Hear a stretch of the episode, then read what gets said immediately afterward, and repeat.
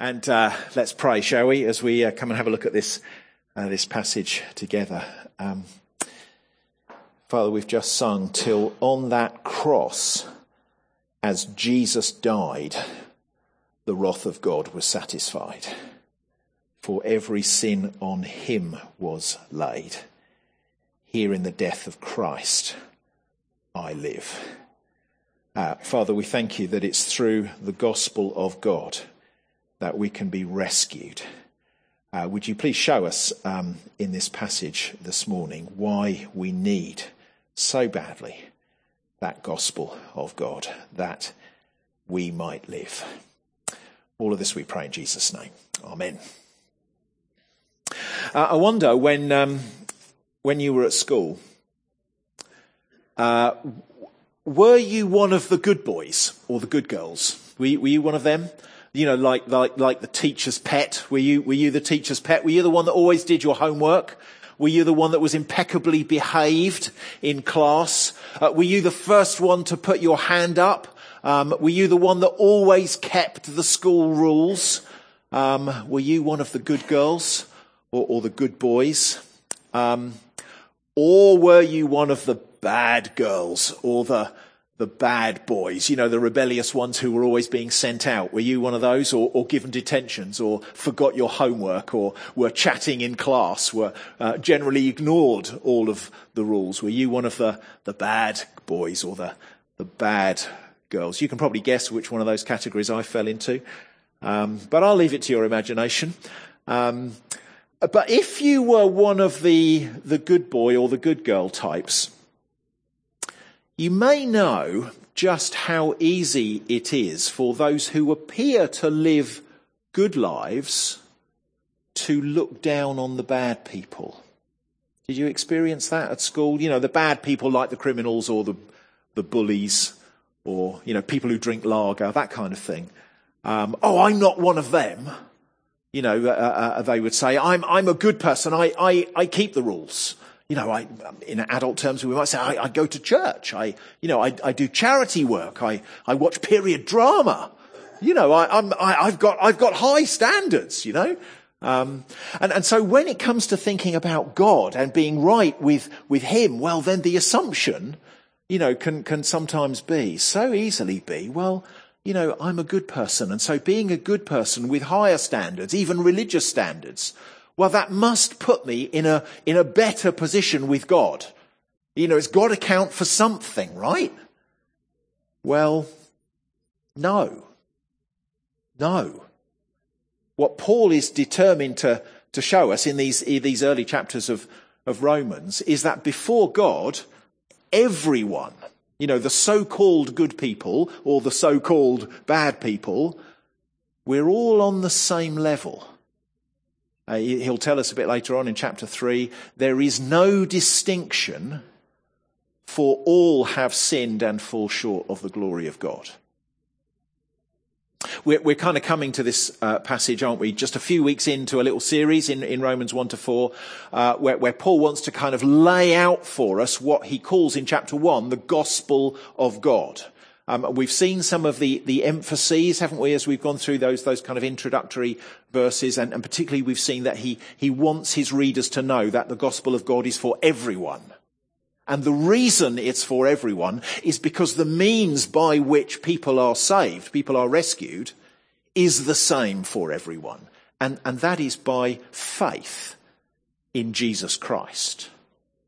But as we, we saw last time, the kind of the middle chunk of these chapters is taken up not, not with explaining this, this great gospel of God, but, but actually with Paul, sort of like a doctor, uh, uh, if you like, uh, first of all diagnosing the problem for which the gospel is the answer. Because of course, no one thinks they need a cure if they don't know that they're sick. And, and Paul gets that. And so he lays out in, in plain, pretty bold, actually, language, uh, the terrible condition of humanity as God sees it. If you were here last week, you'll have you, will have, you'll have seen that God, uh, as a God who, who hates sin and, and cares deeply uh, about it, is, is rightfully angry at humanity because in our sin, we have suppressed the truth about God. So it, it's not just our evil acts, our evil thoughts that God hates, but it's the fact that we have left him out the, the truth about God that can be clearly seen just by looking around us in the, in the world, in the created order. Well, we've suppressed that truth. We've buried that truth because in our sin, we actually want to live without God. That's, that's God's assessment we saw last week. It leaves humanity without the excuse of ignorance. We all know that God exists. Uh, he's made it plain but we've suppressed it, and so we've failed to worship him, and, and we've turned to worship other things instead. And the result of that is that God has given us over to ourselves. His, his judgment on us in the here and now is that He's given us what we want, which is our, our own sinful way. And, and which leads us further and further down into a kind of spiral of depravity, if you like. Very serious picture of sin that he, he painted for us last week, wasn't it? And, and it leaves us without hope. It leaves us without excuse, but for the gospel of God, which he wants to tell us about. But if you read this passage uh, uh, with us uh, earlier on, you, will have noticed that he's not got to that point yet, has he? That, that point of explaining the gospel of God. And that's because even after he's painted this picture of the, of the whole of humanity, there, there are still going to be those who say, that's not me. Yeah, but I'm an exception to that. I, I'm not like that. And, and that group of people are the kind of the, the smug, if you like, the, the, the self-righteous and often religious types who say, oh yes, it's terrible, the, the, the, the state of the world. You know, uh, that they, they might freely point the, the, the, finger at others, but they're quick to say, or at least to, to think, well, of course, I'm, I'm not like that. You know, I, haven't suppressed the, the, the, truth about God and, and, and turned to idols. I, am a very, I'm a very law uh, uh abiding, uh, sort of moral, uh, religious person. It's, it's, I, I'm, I'm not like that. Paul's got that kind of sort of hypocritical uh, moralizer uh, firmly in his sights. Um, in, in, fact, there are, there are lots of indications here in the, in the Romans that he's, he has the Jews of the day particularly in mind. They, they would be the, the sort of the main group who would listen to what he's just said about humanity refusing to acknowledge God and worshipping idols instead uh, and say, well, of course, that doesn't apply to us. You know, because we're, we're law abiding, we're, we're God worshipping Jews. It, th- this stuff doesn't apply to, to us. So, so it's, you know, this passage has therefore got particular relevance to them, uh, of course, uh, to the Jews of, of, Paul's day who, and, and of course to, to, those who would exclude themselves today uh, as well on the same basis. But I don't think Paul's exclusively uh, addressing this to them because he's also got in his sights here, I think, all sort of hypocritical, self-righteous moralizers who would presume to think themselves exempt from God's judgment. And, and the purpose of these 16 verses here is for, is for Paul to say, well, I've got news for you. God is going to judge and, and, his judgment is unavoidable and his judgment is just and there's nothing you can come up with. Not, not, and not even for you Jews, the law.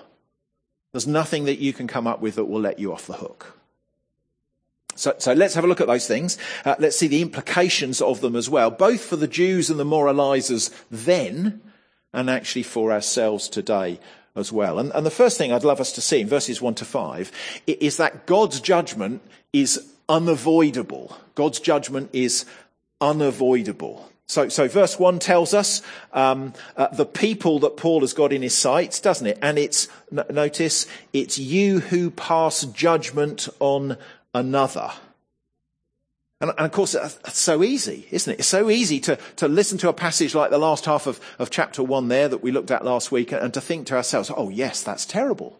the, the, state of the world, the state of humanity today. If, if only we could get all these, you know, these horrible, evil, immoral, depraved people, you know, out of our communities and out of our world, well, well, then everything would be fine, wouldn't it? Well, if, if, if we're tempted to think like that, well, Paul says in, in verse one, hey you, you who pass judgment on someone else, you therefore have no excuse. What, what, me? No, no, you don't, you don't mean me. Yes, you. Us. That the ones who tend to be a lot harder on everyone else's sin than we are on our own. That the ones who will be much more critical of others and much more lenient with ourselves. Now, as I said, back in Paul's day, that would particularly be the case with the, the religious Jews. They consider themselves far superior to the Gentiles, the, the non-Jews and, and, and, would have found it particularly easy there to kind of join Paul in his, his condemning their Gentile sins as he was doing in the last chapter.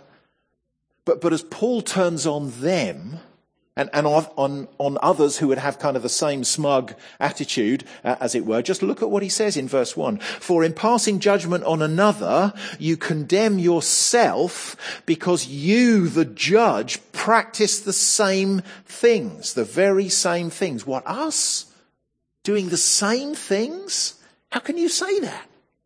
How can he say that us, us Jews in particular are, are, guilty of the same things? You might remember back in chapter one that, that idolatry and sexual immorality were two of the main areas of sin, weren't they, that, that Paul concentrated on in that, in that last chapter. And neither of those things was kind of uh, common among the, the, the Jews like they, like they were among the Gentile nations. So they must have felt, I think, terribly affronted but if you remember, Paul ended chapter 1, didn't he, with a kind of wide ranging list of sins, of which they would have been equally as guilty as the Gentiles. You can kind of see it in sort of verses 29 onwards of chapter 1. And, and all this just exposes something, doesn't it, that's common to us all in that we can easily watch the news or read the papers or scroll our news feeds or get into a discussion with friends and get ourselves all self-righteously worked up about the sins of others in the world whilst ignoring or excusing that very same behavior when it's evident in ourselves. And, and, Paul's point here is, well, since you've become such a, you know, such a moral expert on the sins of others, well, you can hardly plead ignorance when the same judgment is applied to you because you too are guilty of the same things. In other words, like a, like a boomerang, if you like, your so-called judgment on others is going to come right back at you. At the same time as you sit there and condemn others, you're condemning yourself because you're guilty of the same things. And, and that's, that's because, it comes right back at you because, verse 2, God's judgment falls rightly. His, his judgment is based on, on truth. In other words, there's, there's no partiality with God. No, he doesn't favor one group over another, but he's just. His, his, his judgment is impartial and it's, and it's based on the facts. We'll, we'll see more of that in a minute. So, so, so verse three then, do, do, you really think that you, mere humans, are going to be able to do the same things uh, as those that you're denouncing and yet somehow escape the judgment of a just and an, and an impartial God yourself? Of course you won't. God's judgment is, is unavoidable. You, you, might, you might be moral on the outside. The, the Jews often were highly religious people, morally upright, feeling very superior to the Gentiles uh, around them. And you know, friends, church going people can often feel that same sense of superiority and smugness, right? But God's judgment is unavoidable even for the Jews, even for moral people, even for religious people. So there's, there's no room for self-righteousness, no room for, for sort of smug complacency, no, no room for thinking that I am not like that. No, God's judgment is, is inescapable. And, and likewise, there's no room for using wrong thinking about God as an excuse. And I, I reckon this kind of wrong thinking about God is, is very popular today as well, isn't it? We, we don't want to reckon with the God of the Bible, and so we have our own kind of God instead, whose characteristics are more suitable for us. So we like to focus on his, his kindness, his tolerance, his patience and whatever. We imagine, you know, like, like Voltaire uh, said, that, that God's going to forgive. That's his business. And, and so we can just carry on in our sin. We can carry on down our own path because God's much too kind and tolerant and patient to ever think of judging anyone. He's a God of love, isn't he? Well, yes, of course he is. But to carry on sinning with impunity because, well, you know, forgiveness is, is God's business.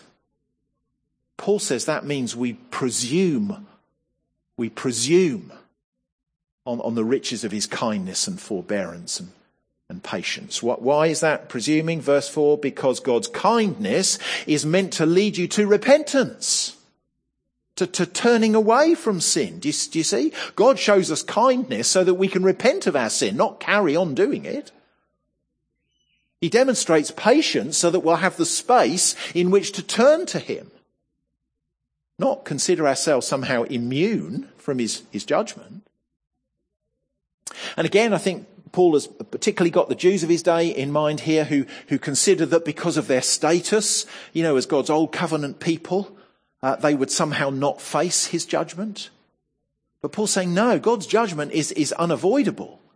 And to regard God's kindness and God's patience as a convenient excuse for carrying on with your sin, well, that's to show contempt for God's kindness, his patience. And it's a contempt, verse 5, that stems from a hard and impenitent heart, or a stubborn and unrepentant heart. And, and so it will lead to them storing up God's wrath a, a wrath that will be unleashed when his righteous judgment is revealed. In other words, Paul says this, this wrong, this contemptuous thinking about God will not keep you from his judgment. In fact, far from it. It will only make his judgment that more certain. So, of course, there's a, there's a direct, you know, first century application here, isn't there, to the, the, the Jews of, of Paul's day. He's saying, don't think you can carry on sinning and just because you're his old covenant people, you'll somehow escape his judgment. You know, he's gone to great pains in, in chapter one, hasn't he, to show that the gospel is for everyone because everyone is in need of the gospel, and that means the, the Jews of the day as well. God's condemnation of humanity because of its sin is not just his condemnation of Gentile humanity, it's, it's all humanity, and the Jews were as much in need of the gospel and are today as, as Gentiles are. Without God, they too, without Jesus, they too will face God's judgment. But, but I think we can legitimately throw the application wider, can't we? Because of course, we too can be guilty of the same thinking, can't we? And, and particularly, I think, if we're in a kind of religious or church going culture. In, in other words, we cannot simply carry on sinning with impunity and rely on church attendance or taking communion or the fact that we've been baptized or our position in the church or that we grew up in a Christian family or that we have inherited a, a Christian heritage somewhat as a nation. We, we can't rely on those things or, or anything else other than personal repentance and faith in the gospel to save us. See, God's judgment is, is unavoidable. Second thing I'd love us to see though, verses 6 to 11, is that, is that God's judgment is just.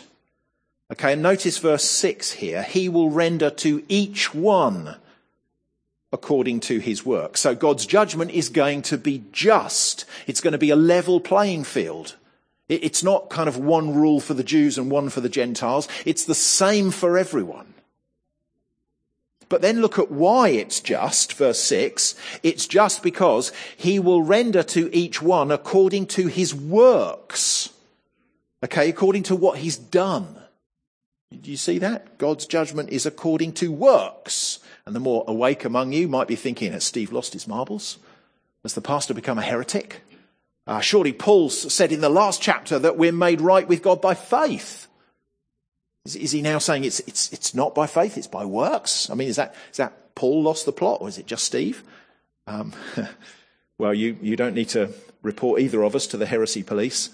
Because um, what Paul affirms is, is certainly we are justified, we're made right with God by faith in Jesus Christ, not by our works. He's very clear on that. But notice that what he's talking about here, he's not talking about justification here, about being made right with God here. He's talking about judgment here.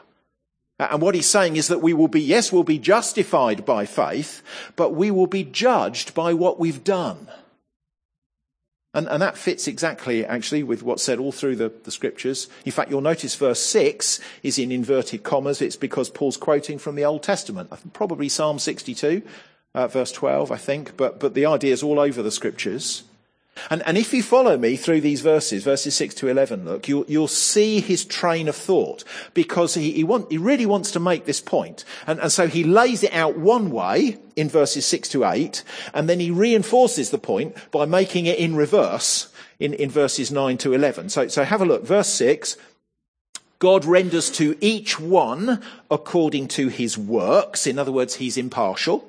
He, he judges everyone according to what he's, he's done, which means, verse 7, those who do good will receive eternal life. And verse 8, those who do evil, those who are, are self seeking, who don't obey the truth, will receive God's wrath.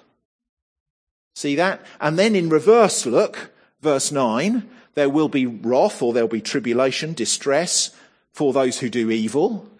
And verse 10, there will be glory and honor and peace for those who do good. Because, verse 11, God shows no partiality, no favoritism. Do, do, you see? He kind of really wants to make the point, and so he reinforces uh, the, the, point there by doing it one way and, and then making the point in reverse. To, to reinforce the point that God is just in his judgment, and so everyone will be judged by his works, not because your works save you, but because your works are the evidence that you have been saved. And a just God, an, an, impartial God, will not show favoritism. He will judge on the facts. He'll judge on the evidence.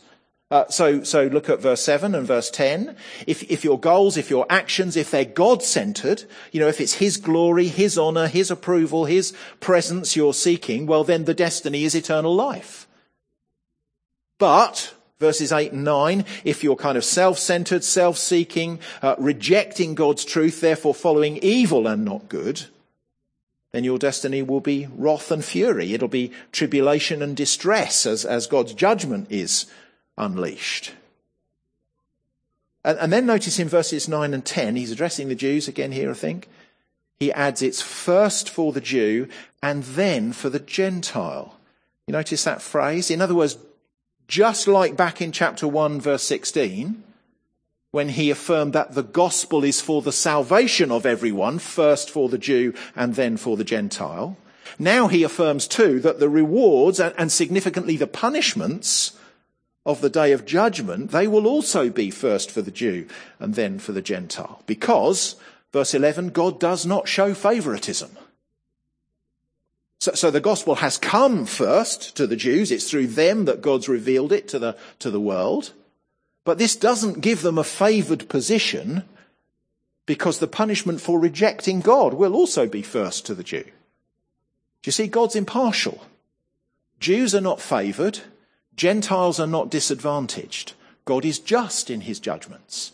And, and everyone, Jew or, and Gentile, they'll be judged according to the evidence of their works. And if the evidence is of a God centered life, then eternity awaits. If the evidence is of a self centered life, then God's wrath and anger, his judgment awaits. And friends, I, I guess we can see readily enough, can't we, how that would have shaken the, the, the, the Jews of Jesus' day, wouldn't it? Kind of shaken them out of their, their smugness, maybe, their complacency. Guess we can see that. But friends, more importantly, what about us? What is the evidence of, of our lives? And, and I want to emphasize again, we are not saved by our works. We can't work our way into a right relationship with God. We receive it by grace through faith in what Jesus has accomplished for us on the cross. But friends, the person who has received Christ through faith will be the person who is characterized by a God-centered life. I don't mean everything about our lives will be kind of centered on God. You know, we always struggle with our sinful nature. But friends, the, the the, direction of our lives, the drift of our lives, the aspiration of our lives, the priorities of our lives will be towards God. Our desires won't be those of the world, and our lives will not be those of the world, because we desire to put God before self, and our lives will reflect that. So there's a, there's a kind of, there's an opportunity here, isn't there? To kind of take stock of our lives, to, to, to ask ourselves, what do our lives say about who we are? What do our desires say about who we are? What, what is it that we really want? Because in the end, we will get what we really want. If we are God centered, if our hope is in Him, we will have eternity with Him. But if the evidence of our living is that we don't ultimately want Him, then we will have our wish and we will forego Him forever. God will judge us on the evidence, for He is just. And, and, and, then briefly, let's just have a look at the last point, verses 12 to 16, which is, which is what about, what about the law then? What about the law? Because you can just imagine, can't you, the, the, the, Jews' reaction at this point. You know, Paul's, Paul's been rather forcefully telling them that, that when it comes to God's judgment, they are actually no better off than the Gentiles. So we can anticipate the objections, can't we? What, what do you mean we're, we're, we're, no better off than the Gentiles? What about all the, all the privileges, all the blessings that the Jews have as a result of the Old Covenant? The, the Gentiles never had those. Uh, and of course, in, in the first century Jewish mind, the greatest of those blessings was that of the Old Testament law. They had the law, whereas the Gentiles didn't. And, and Paul, look, he, he not only anticipates that objection, but he sort of tackles it head on as well. He shows them that their possession of the law doesn't give them an advantage over the Gentiles. Because firstly, it's not possessing the law that counts, but obeying the law. And secondly, that actually the Gentiles do have the law in, in a certain sense. Um, see if you can follow his, his thinking. Look in, uh, in verse 12. For all who have sinned without the law will also perish without the law. And all who have sinned under the law will be judged by the law. So, so what Paul calls the law in those verses is, is the law of Moses, of course, given to the, the people of Israel on, on Mount Sinai. And, and, this law wasn't given to the Gentiles. It was only given to Israel. So the, the Jews therefore sit under the law. And therefore when Israel sins, it sins under the law and it's judged under the law. But the Gentiles were not given the law, so therefore they are apart from the law. And when they sin, they do so apart from the law, and their judgment will be apart from the law. But notice that the result is still the same. Whether you're a Jew under the law or a Gentile apart from the law, you will still face God's judgment. Why? Why doesn't the fact that the Jews possess the law give them an advantage? Well, he tells, tells us that in verse 13. For it is not the hearers of the law who are righteous before God, but the doers of the law who will be justified. So again, this is not saved by the law. It's still saved by faith. But the evidence against which the judgment will take place, it's not possessing the law, it's obeying the law. It's doing the law. But, but what about the Gentiles? How can they be judged by their obedience to the law when they don't have it? Oh, that's what verses 14 and 15 are about. And, and Paul says, actually, in a sense, they do have the law. That they might not have a copy of the, the books of the law like, like the Jews did, but look at how they live. Look at how somebody lives. The life he lives shows that he has some sense of God's law, even without possessing it. Not, not, not all of it, of course, but, but some of it at least. Even though he doesn't possess the, the books of the law, he'll know that it's wrong to murder, to, to steal, to, to take another man's wife, to be disrespectful to his parents, and, and so on. You don't need to possess the books of the law to know those things, verse 15, because the work or the requirements of the law are written on their hearts, and their conscience also bears witness. In other words, as, just as a human being, God's law to a certain degree is stamped upon the heart. And, and the conscience confirms it. It's part of our, our, our makeup. It's, it's, in, it's in the heart. Not, not to the same degree as the, the, the Jew with the law, but nonetheless, to a certain degree, everyone has the law because God's written it in our hearts. Can you see what he's saying? He's saying that whether you're a Jew or a Gentile, everyone has some form of the law. And the law that you have will be the law that you are to obey and the law that you will be judged against. But of course, the problem is that neither group lives according to the law that they have. And so both groups are guilty and both groups will be judged. And friends, this, this applies to us. No one escapes the judgment of God.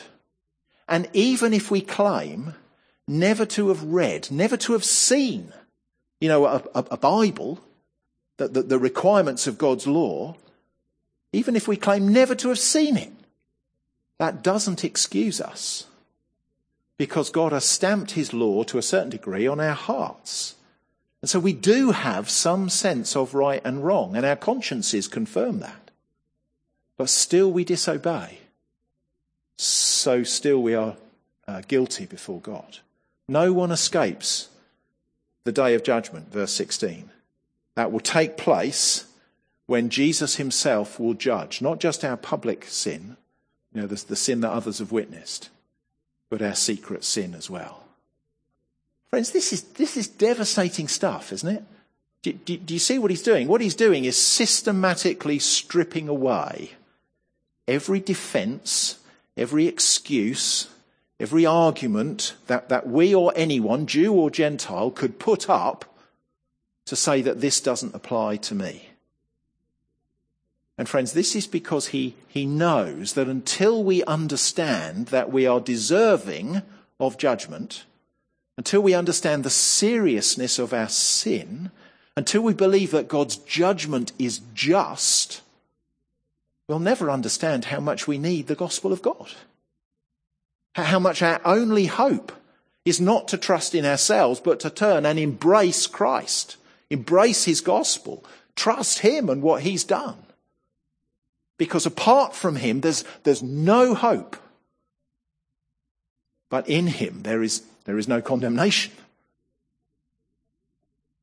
I, read an account this week of a, um, a university student. He, he invited his non-Christian friend to come along to a, a Christian event that the, the, Christian Union was hosting. It was actually Rico Tice was, was uh, preaching him of, uh, of, of, Christianity Explored fame. And, and the guy came. And, and, so they invited him the next night as well to, to another event. And he came to this one too. Only it turned out to be a really uncomfortable evening because Rico uh, spoke very boldly from this passage and, and he didn't pull his punches. You know, before he explained the gospel, he explained clearly about sin. He warned about judgment. And, and some of the Christians wondered if he was a bit kind of heavy. And when the meeting finished, the, the, the Christian turned to his non Christian friend and said, I'm really sorry if that offended you. And there was a kind of a, an awkward silence. And when he eventually turned to his friend, it was to find his, his friend's eyes full of tears because the tough message had hit home. And, and after speaking a bit more with Rico that night, the student became a committed follower of Jesus Christ. And, and he later said he'd been very unhappy with how he was living, that deep down he knew he was wrong. Um, because Rico was honest enough to share the bad news, that young man came to believe the good news. And friends, for us, if we're Christians this morning, I think that story is just a powerful reminder, isn't it? That even these toughest sections of Scripture still release the power of the gospel today as they've always done. Should we pray? Let's pray. Father, as we've, um, as we've unpacked these verses from your word, we, um, we want to acknowledge again that they are, they are tough to hear, they're tough to speak, because they speak of the reality of our sin the unavoidability and rightness of your judgment on our sin. But Father, we know that you do not give us your word to harm us, but to help us and to show us that only the gospel will save us, but that the gospel will save us, for it is your power to save. So please would this give us confidence this morning to, to place our trust in this gospel for ourselves if we've not done that yet. May give us confidence to proclaim this gospel, including the bad news that makes the good news so good. And we pray this in the name of your Son and our Saviour, the Lord Jesus. Amen.